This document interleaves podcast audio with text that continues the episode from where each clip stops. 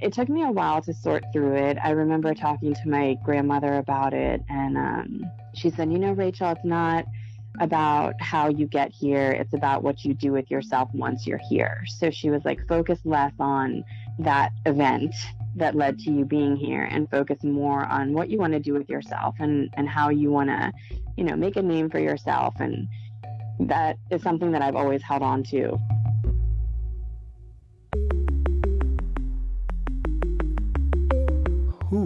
Am I? Who am I? Who am I? Who am I? Who am I? Who am I? Who am I? This is Who Am I, Really? A podcast about adoptees that have located and connected with their biological family members. I'm Damon Davis, and on today's show is Rachel. She called me from right here in Frederick, Maryland. Rachel is a Hispanic woman of Chilean descent raised in a Jewish family.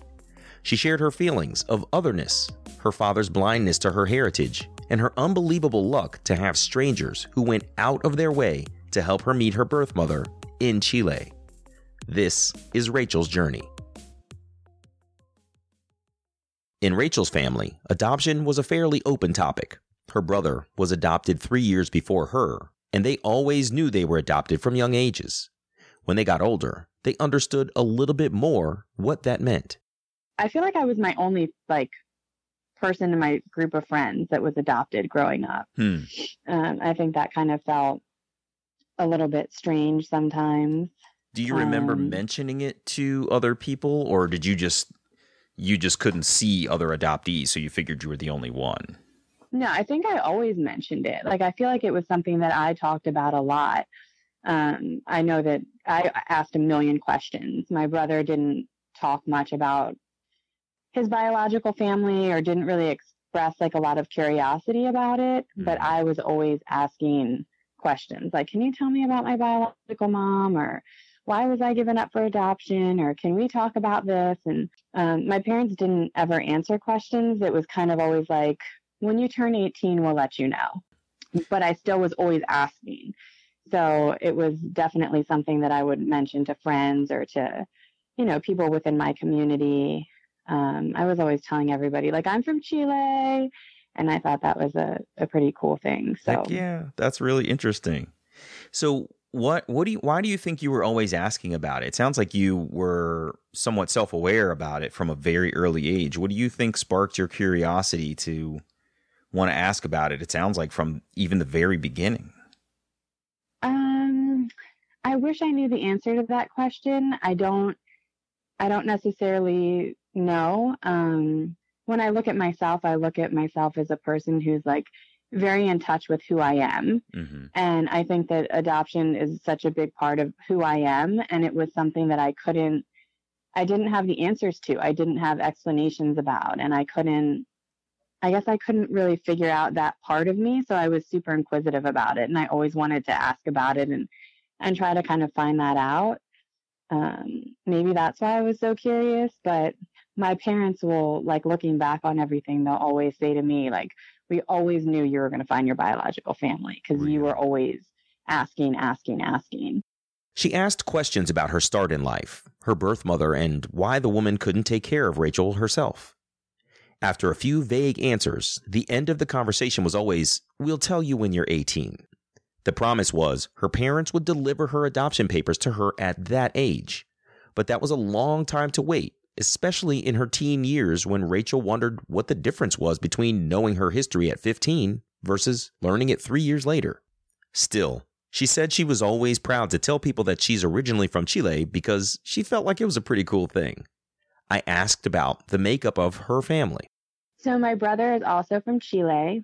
Um, like I said, he was adopted three years before I was. And I've always said to my parents that, that I feel like the greatest gift they've ever given us, because they've given us the world. My parents are great, but the greatest gift we ever got was each other. Because growing up with someone in my family um, who could, number one, relate to being adopted, but number two, shared, you know, a cultural connection with me, even though we weren't biologically related, um, was just super awesome. Rachel's parents are white and Jewish, and their community was similar. She and her brother were raised Jewish as well, going to Jewish summer camps Hebrew school, and her brother went to a Jewish day school. But Rachel didn't go when she was offered the option when she was little. She went to public school, where she saw more diversity in Montgomery County, Maryland. That exposure allowed Rachel to connect more with the minorities she knew, and she really wanted to feel that connection with other children of Spanish descent. But I didn't speak Spanish, and I could be like, Yeah, I'm from Chile. But then when they would start talking to me about cultural things or speaking to me in Spanish, I couldn't respond. Um, so I feel like that kind of put me in a little place of isolation. Um, you know, but I, I think a lot of my inner circle friends were, you know, minorities. I always wonder about a person's connection to a culture or religion that's not native to them. And from time to time, guests will say that they didn't feel a connection to the way they were raised. I asked Rachel about her connection to Judaism. So I actually love being Jewish. Mm-hmm. Um, you know, I've explored a little bit of different stuff as far as religions go. And I always feel like Judaism really has a lot of uh, non artificial symbols, I guess would be the best way to describe it. Mm-hmm. And not that I'm trying to knock that or anything, Mm-hmm. um, but I just felt like when we would look at different things growing up, we didn't have like the whole like commercialized stuff going on. So it was, you know, Hanukkah time was about like oil and frying foods, and this is why because the oil lasted this amount of days, and Mm-hmm. it was kind of a, a thing that I felt like there were, there was just explanations for everything. Whereas I would say to my friends who were Christian, like, well, why do you have a Christmas tree? And they're like, I don't know, we just do. Yeah. So right. I felt like a lot of that stuff made sense Mhm. um, and they were you know explanations to things. You know i was appreciative of that and i felt like i was connected to it but i don't necessarily feel like i fit in. Like i was always faking sick so that i didn't have to go to hebrew school because i looked really different from everybody. Mhm. and then my parents would say okay well you don't have to go to hebrew school. We'll send you to like a private hebrew tutor type thing and then like I'd go to this woman's house and there would be like eight kids in the class and I'd be like, "Oh yeah, I'm so sick right now." And she'd be like, "Well, go lay on the couch." And I'd be like, "Okay." I almost did like anything I could to like, you know, get away from that stuff. Like they put me in these Jewish um like youth groups. So Mhm. as a teenager, you would go to these like meetings and talk about being Jewish and all these different things and I would my mom would like drop me off and I'd hop in the car with a group of kids that were a lot older than me and we'd go to like McDonald's and skip out on the meeting. um, so I was always like, you know, I, I liked the actual religion. I still like the religion, Mhm. but I don't necessarily feel like I fit in socially, if I that makes understand. sense. Yeah, it does. I wonder then if you could switch gears for a minute and tell me a little bit about how your parents helped you to feel any kind of connection to Chile and your culture as a Hispanic woman. They never helped with any of that. Uh, in fact, I think I'm pretty sure that there were times where, you know, I would talk about being a Hispanic female because I would check that box, you know, on standardized tests or whatever else. I would always check the Latina box. Mm. Um, and I remember at some point my dad saying, like, well, you have to understand, like, I don't see you as Latina. Um, to me, you're Jewish and Caucasian. And I remember being like, what? I just couldn't understand how he didn't see me that way. And I guess when you get adopted, you don't necessarily want your parents to see you as different. Like you want to be a part of the family. So in that regard, it was really good. Um, but our parents took us all over the world.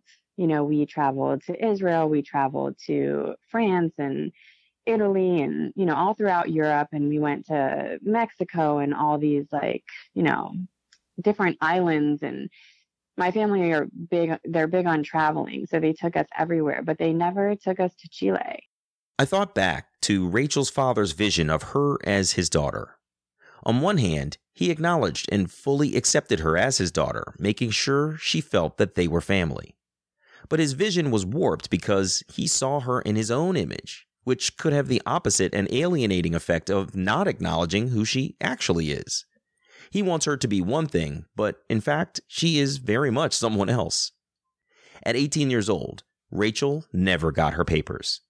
The finish line in her marathon to wait to get her adoption records was moved to when she turned 21. But at 18, Rachel got pregnant and she became a mother herself. She had those first intense feelings of knowing a biological relative for the first time. After having my son, I spoke to my parents about I really wanted medical history. Um, I talked about what it was like to, you know, give birth to my first kid. And for the first time in my life, I was seeing a biological relative. I had never met anybody that was related to me that had the same blood as me. Um, it was a really like intense moment in my life. And I talked to them about that. And I said, you know, I really need these papers. And at some point, maybe when my son was three, so I guess I would have been about 21, um, I had just been asking and asking and being so much more aggressive, I guess, in my desire to get those papers that my mom called me one day and said that they would give me my papers. And my mom didn't come. I was living on my own with my, at the time, he was my fiance. Now he's my husband. And my mom said, you know, we're going to give you the papers. And I said, okay. And my dad came by himself to my apartment and handed me a manila envelope. And he said, you know, the answers to all of your questions are in this envelope. She grabbed the envelope and started going through the papers, but everything was in Spanish. She could speak basic conversational Spanish, but not at a level where she could understand court records about adoption. Immediately, she got on the phone with her friend who asked that she scan everything for him so he could try his best to translate for her. In the meantime, she sat at her computer, opened Google Translate, and tried her best to make sense of the documents. That's incredibly laborious, but that's, I mean, it speaks to the power of the curiosity that an adoptee has about learning more about themselves. What did you learn as you translated? Um, I learned that my mom was super young. Uh, I think she was 19 when I was born. Um, she had been raped, which resulted in my conception. And uh, I guess she, I had an older sister at the time who was, we're almost two years apart. So, you know, she already had a young child. And then along, she, you know, came this attack. She was attacked leaving work um, late one night and then ended up pregnant. So I think that just the stress of having a young kid at home already and then having this horrible thing that happened to her, she, I guess, really couldn't bear to raise a child that was the result of something like that. So she placed me for adoption. It talked about, I, I think one of the things that stuck out to me the most was they kept mentioning that she denied prostitution. And I don't know if that was like a thing in Chile at that time or or what it was, but I kept being like, well, why do they keep mentioning this? And I mean, as I, I choose to believe my mom's story um, and everything that she said, I, I think it would take a, a really disturbed person to make something like that up. Um, but I remember like wrestling with that in my mind. Like, well, could she have been a prostitute and just not wanted to say that she was prostituting? But I think, you know, like I said, I choose to believe her story. And as an adult now, um, obviously much more mature than I was at 21, I feel like birth mothers can sometimes get like stereotyped or maybe like they automatically think like oh here's this young chick who's pregnant again with her second kid. She obviously was prostituting or she obviously was promiscuous. You know i think that mm. sometimes birth mothers can kind of get that bad rap which is sad but i couldn't imagine her being pregnant sitting in an office with a social worker who constantly was bringing up like are you sure you were you weren't prostituting? Right. Um but that stuck out to me a lot in those papers how did it sit with you that you were the product of a rape? So I think I cried a lot at first. Like I remember reading it and being so disturbed by it. And I thought that it was like, I felt dirty. I felt disgusting. I felt anger. And I thought about the fact that I would never know my biological father. And then I thought, well, why would I want to know him? But then I thought maybe I should know him. Like I just had all these random feelings going through me initially. And it, it took me a while to sort through it. I remember talking to my grandmother about it, and um, she said, You know, Rachel, it's not about how you get here. It's about what you do with yourself once you're here. So she was like, focus less on that event that led to you being here and focus more on what you want to do with yourself and, and how you want to, you know, make a name for yourself. And that is something that I've always held on to, you know, for years, ever since finding that out. But it was definitely, it's a tough pill to swallow. You know, Mhm. it's definitely hard, even to this day, you know, and I've known about this for what, 14 years now. Mm-hmm. I loved Rachel's grandmother's advice to her focus on moving forward, not on how you got into this life. Rachel admitted it's still hard to reconcile her start in life in her own mind, but she agrees that she's here and she has to do with this life what she can. Rachel said she always had a super special connection to her grandmother, who traveled with her father to Chile to bring Rachel home. Like so many adoptees, Rachel was really curious about her paternal genetic heritage, regardless of how she was conceived.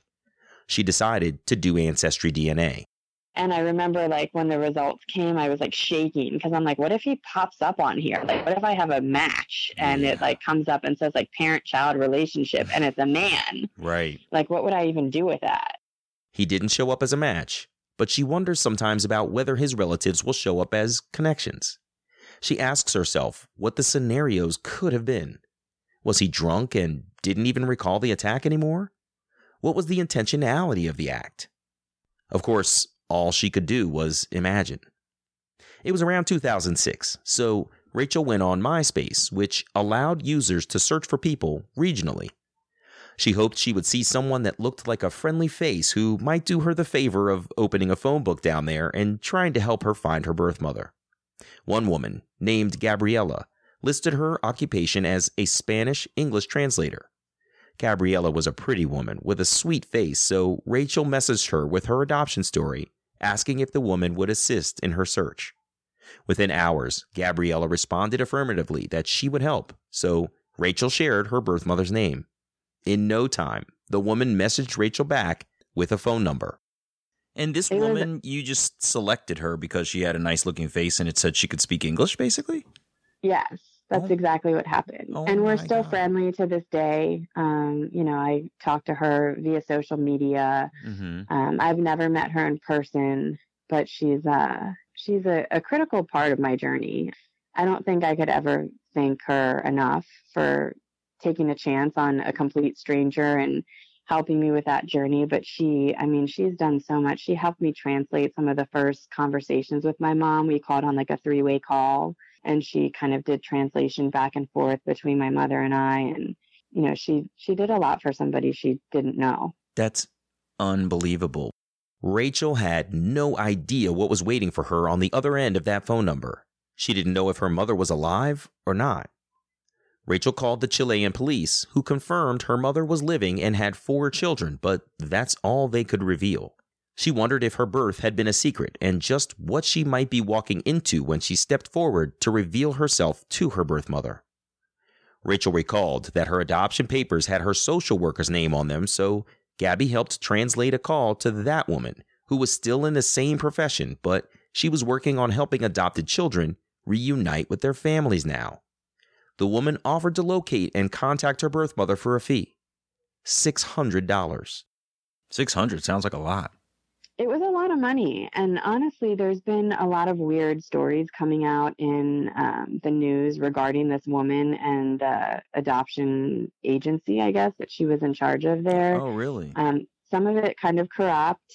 Um, I think she denies all allegations against her, but there's a lot of groups that say that things just weren't very. Uh, I, I hate to accuse her of doing stuff that you know I really don't know if she did, but I guess people Yeah. are saying that she falsified documents and a lot of stuff just wasn't really legit. So, Yeah. Yeah. but And, yeah, you know, she did. in in my experience and i'm sure in yours like a lot of times when there's enough people giving an allegation about something it's usually true you know Right.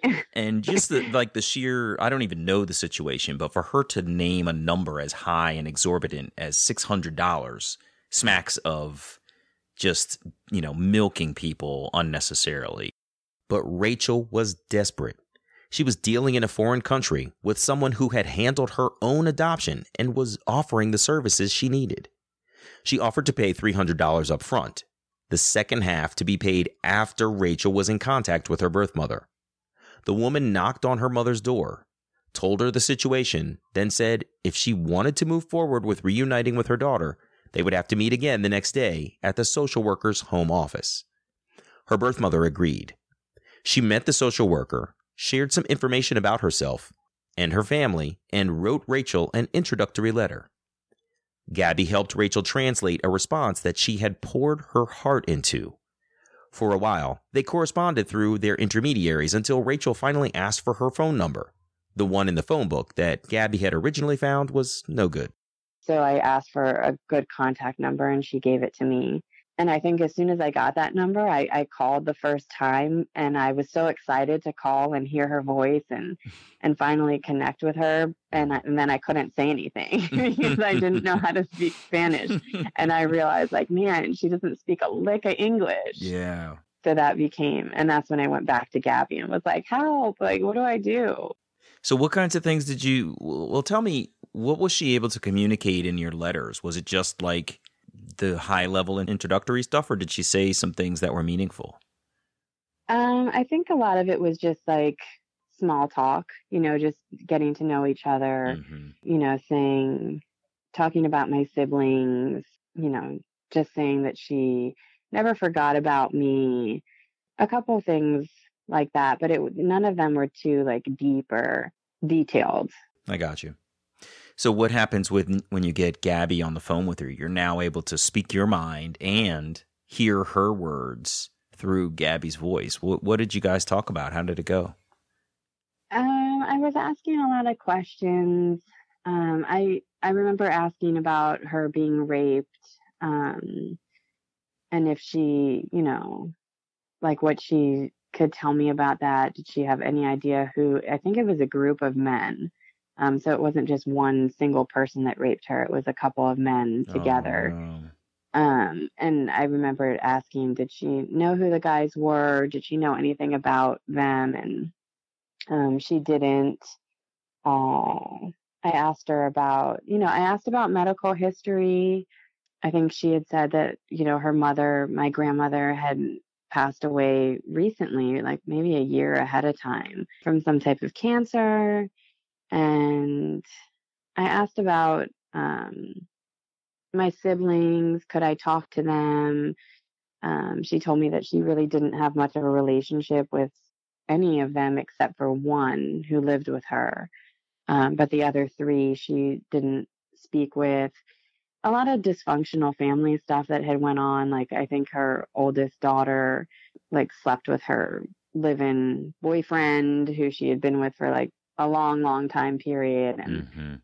um, her other two kids lived with their father and didn't really speak to her much. So it was just a lot of dysfunction that she kind of talked about. And, um, you know, I guess at that point, I realized that things were kind of messy and I didn't know how much I could ask or um, how much I, you know, I, I, I guess I was so afraid of her turning her back on me if I was like crying too much. But again, like going back to just my personality, I was so inquisitive and I was so curious and I had so many things that I wanted to learn about. So I I asked some deep questions, but I didn't necessarily dive deeper into those questions. Mhm. I told Rachel that I thought it was really interesting that her birth mother divulged so many intimate family secrets so willingly. Rachel said the dysfunction didn't seem to be a secret at all, and she appreciated that there weren't any secrets. I guess if there's one thing in my reunion that I'm super thankful for, it's really her openness. Like I don't feel like she's ever hid anything from me. Hmm. um, she kind of put everything out there and didn't really have any i don't know there was no hesitation like she just kind of put it out there and i'm super thankful for that because i guess it it gave me an opportunity to kind of jump ship if i felt like this was too much for me and there was too much drama going on there i could have totally turned and, and gotten away from that Did you ever feel like you wanted to? it might have crossed my mind at some point, but I don't think, you know, my life was kind of messy. you know what I mean? As far as growing up. And um, like I said, I had great parents, but I just was kind of problematic as a teenager. And I had, you know, gotten involved in some stuff. I was a teen mom. Like there was other things that were in my life that I'm like, who, you know, who am I to judge this woman when, you know, my ducks weren't always in a row. Since their initial contact, Rachel has taught herself Spanish so she can communicate directly with her birth mother. Uh, my mom always jokes and says that I'm the Chilena gringa, like I'm Chilean, but I'm white. um, and so she, that's like a big thing that she likes to joke That's about. her joke. They talk at least once a week, sometimes five times a week if there's that much to say. With modern technology, they can video chat if they want to, but Rachel hates seeing herself on video, so she joked that she sometimes denies her birth mother's video chat requests. I shamed her for that one. In 2008, Rachel is at work talking to her birth mother on the phone when a coworker, a temp, and not someone Rachel was very tight with, asked who she had been chatting with. Rachel gave her the elevator version of her adoption journey. Her colleague was so fascinated by it all, she went home and shared Rachel's story with her fiance, Arnold. The guy asked a pretty logical question. he his first question was like, "Well, what happened when she met her mom?" And you know, the woman was like, "Well, she hasn't ever met her. She hasn't ever gone back." And he was like, "What?" And I guess he he was probably like, "Why?" And when she said, "You know, here here I was a young mother and I couldn't really afford to go back," Arnold, who I had never met, said that he would buy me a ticket to go back if I wanted to go back. And Wow, so that's she tells me in my office, like, Arnold will pay for you to go back. And I was like, no, I was like, I don't even know who Arnold is. Like, you've got to be kidding me. And I think I was crying. Um, and she's like, no, she's like, he, he said that. So I was like, well, can I call him? Like, what, can I talk to him? Like, what should I do? And she said, well, yeah, of course you can call him. And she dialed his number and I got on the phone with him and he basically was like, just let me know when you want to go and I'll book the ticket. And I, you know, was in shock and amazed. But a month later, I was on a flight out to Chile at his expense. That's unbelievable. Before you get to the reunion itself, tell me a little bit about did you get a sense for why he was so enamored with your story and so committed to helping you meet your mother? No, I don't. I mean, I know he has four children. Um, I think he had recently lost his wife. She had passed away. Um, he's, you know, he's a business owner. He has a successful company. hmm Um, and I guess he's, you know, probably financially had the means to help. Yeah. Um, I know he, you know, gives to charity and, um, you know, from what his fiance at the time had told me, he was big into giving back. That was kind of his thing. Um, I'm sure he saw the relationship between his four children and their mother, which probably played a part in it. I never asked him that. You know, I'm in contact with him. We're friends on social media. hmm So I've never asked him that question directly. Uh, but anytime I post like adoption stuff on social media, he'll comment and say, you know, he's so happy for me or or whatever. And I, you know, am lucky to kind of have still some contact with him. Yeah. Um, That's And really obviously, amazing. it is amazing. It's God, amazing. What a big heart, man. You've had some great people helping you along here. I know. I'm like, how did I get so lucky to come across all these people that were so willing to help me without knowing a single thing about me? Rachel made the long journey from Baltimore to Miami to Santiago, Chile.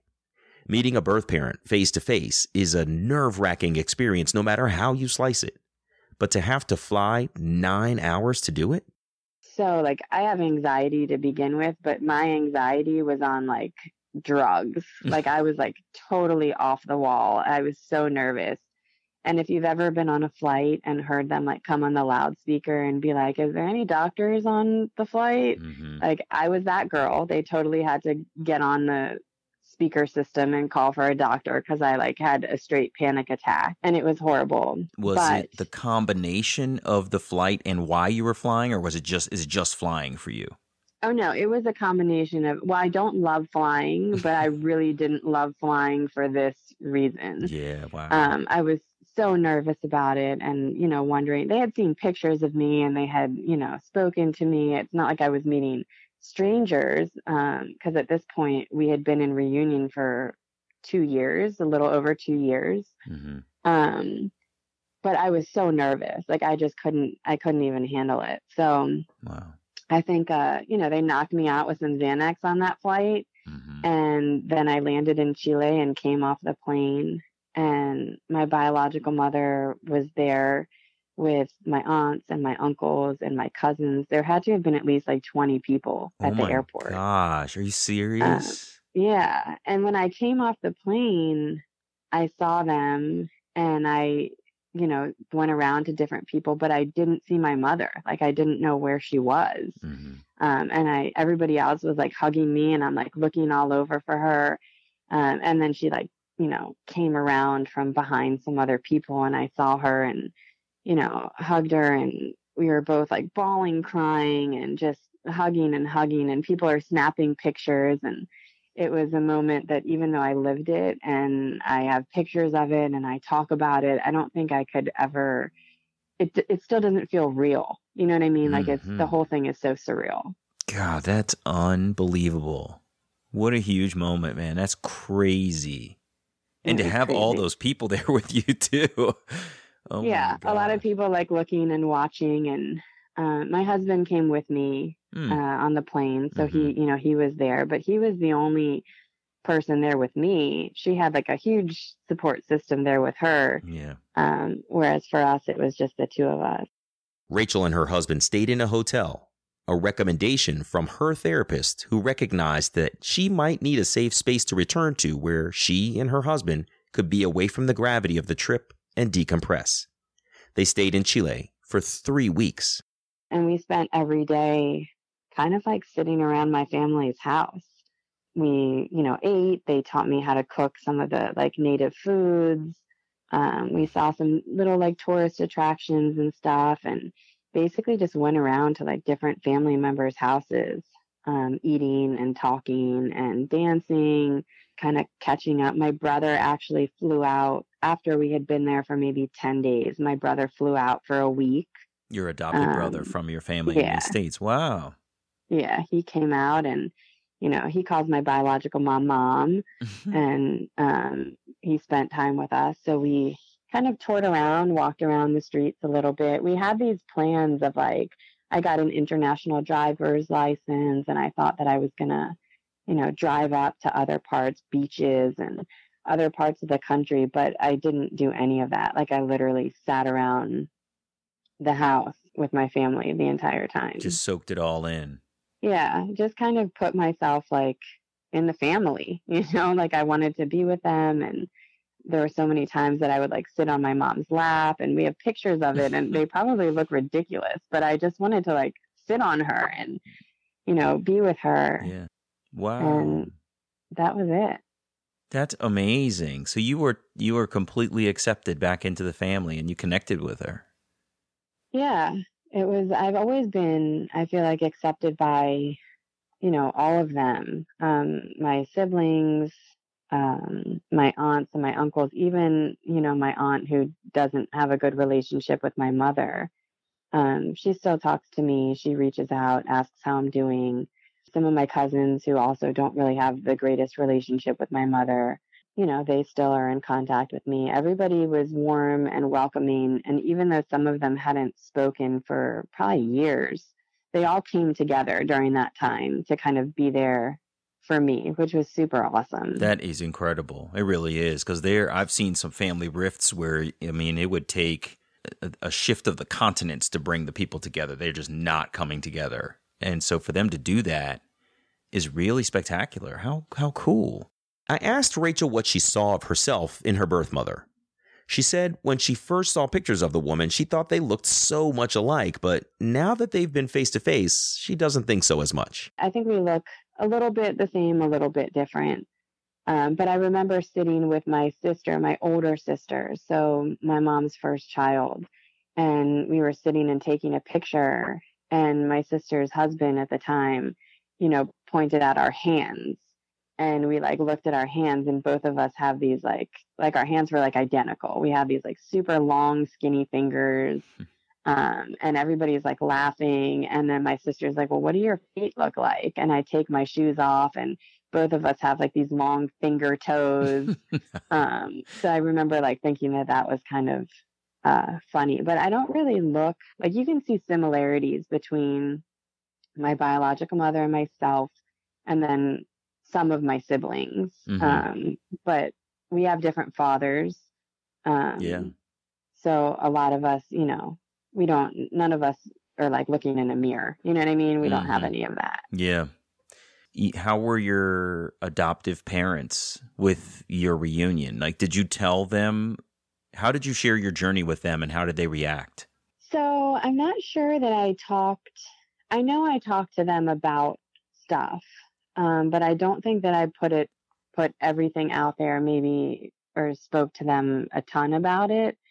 They, I think they were both probably a little bit nervous about me going, you know, but once I got there, I would basically leave my mom's house every day and go back to the hotel and cry. And I'm not a crier. Like I might cry a couple times every few years. Mm-hmm. Um, but I pretty much cried every single night of that trip. And I remember sitting in the bathroom and just crying, crying, crying, and wanting to call my parents.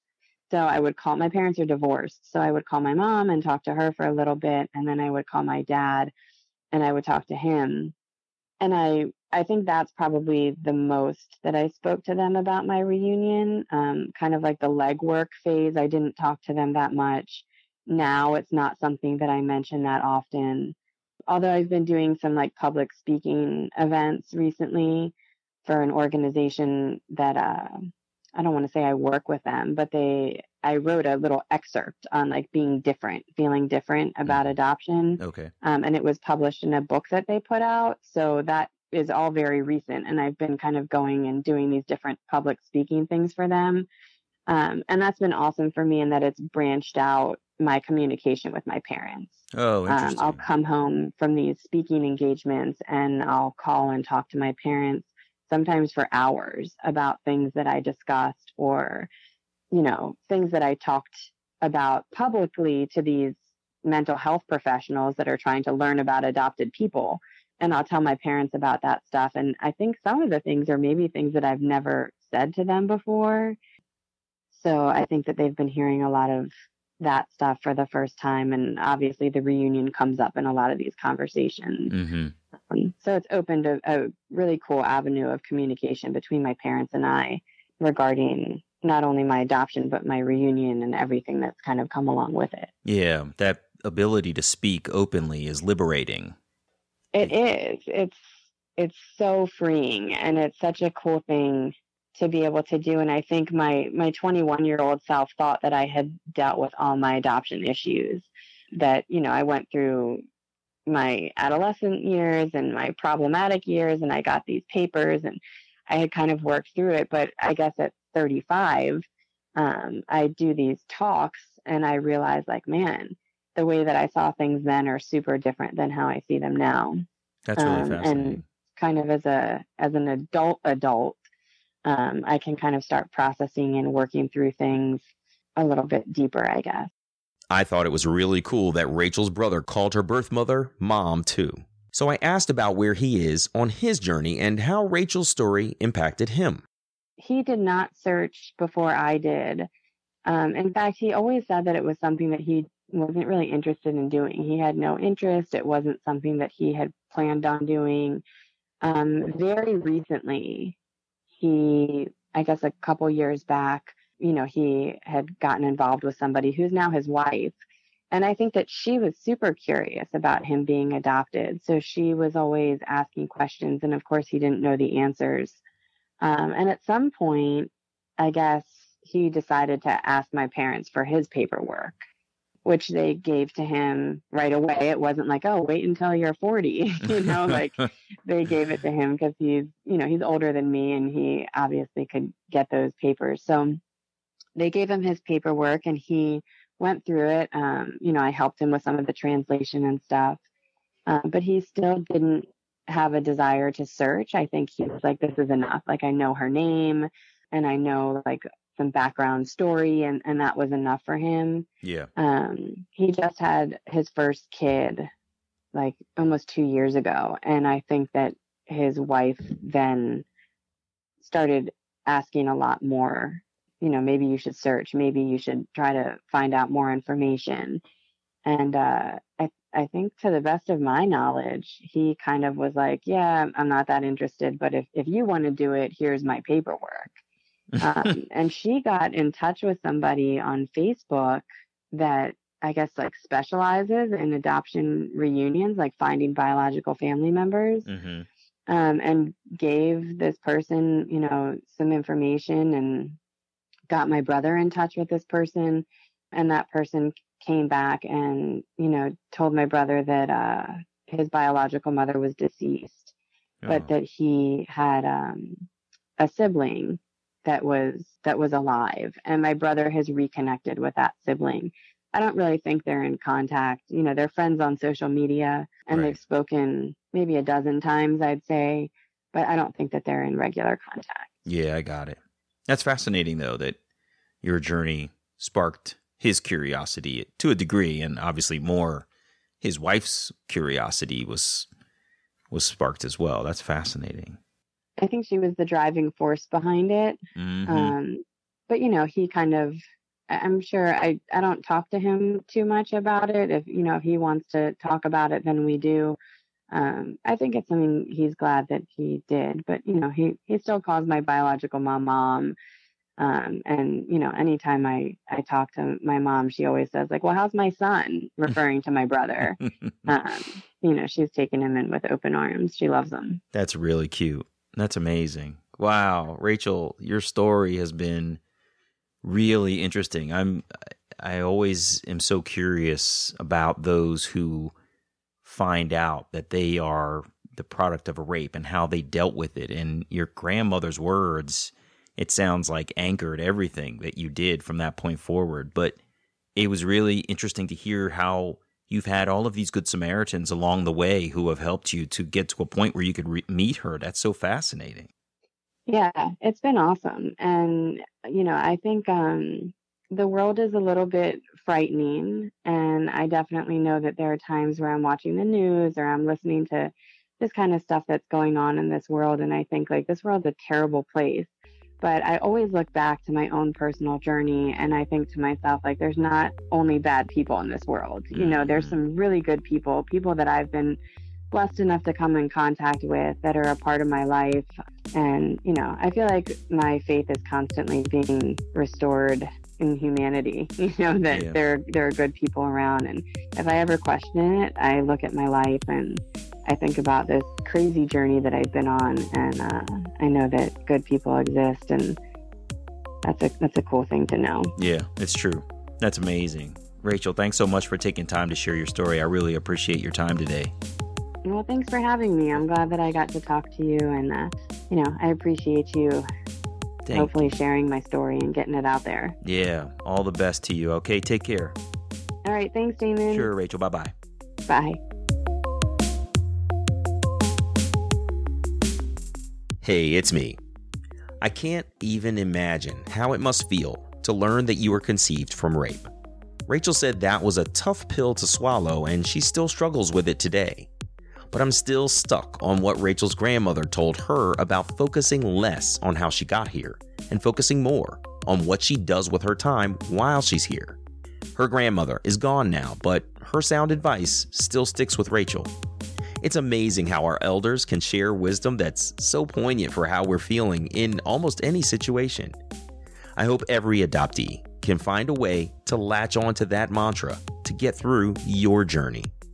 I'm Damon Davis, and I hope you'll find something in Rachel's journey that inspires you, validates your feelings about wanting to search, or motivates you to have the strength along your journey to learn who am I really?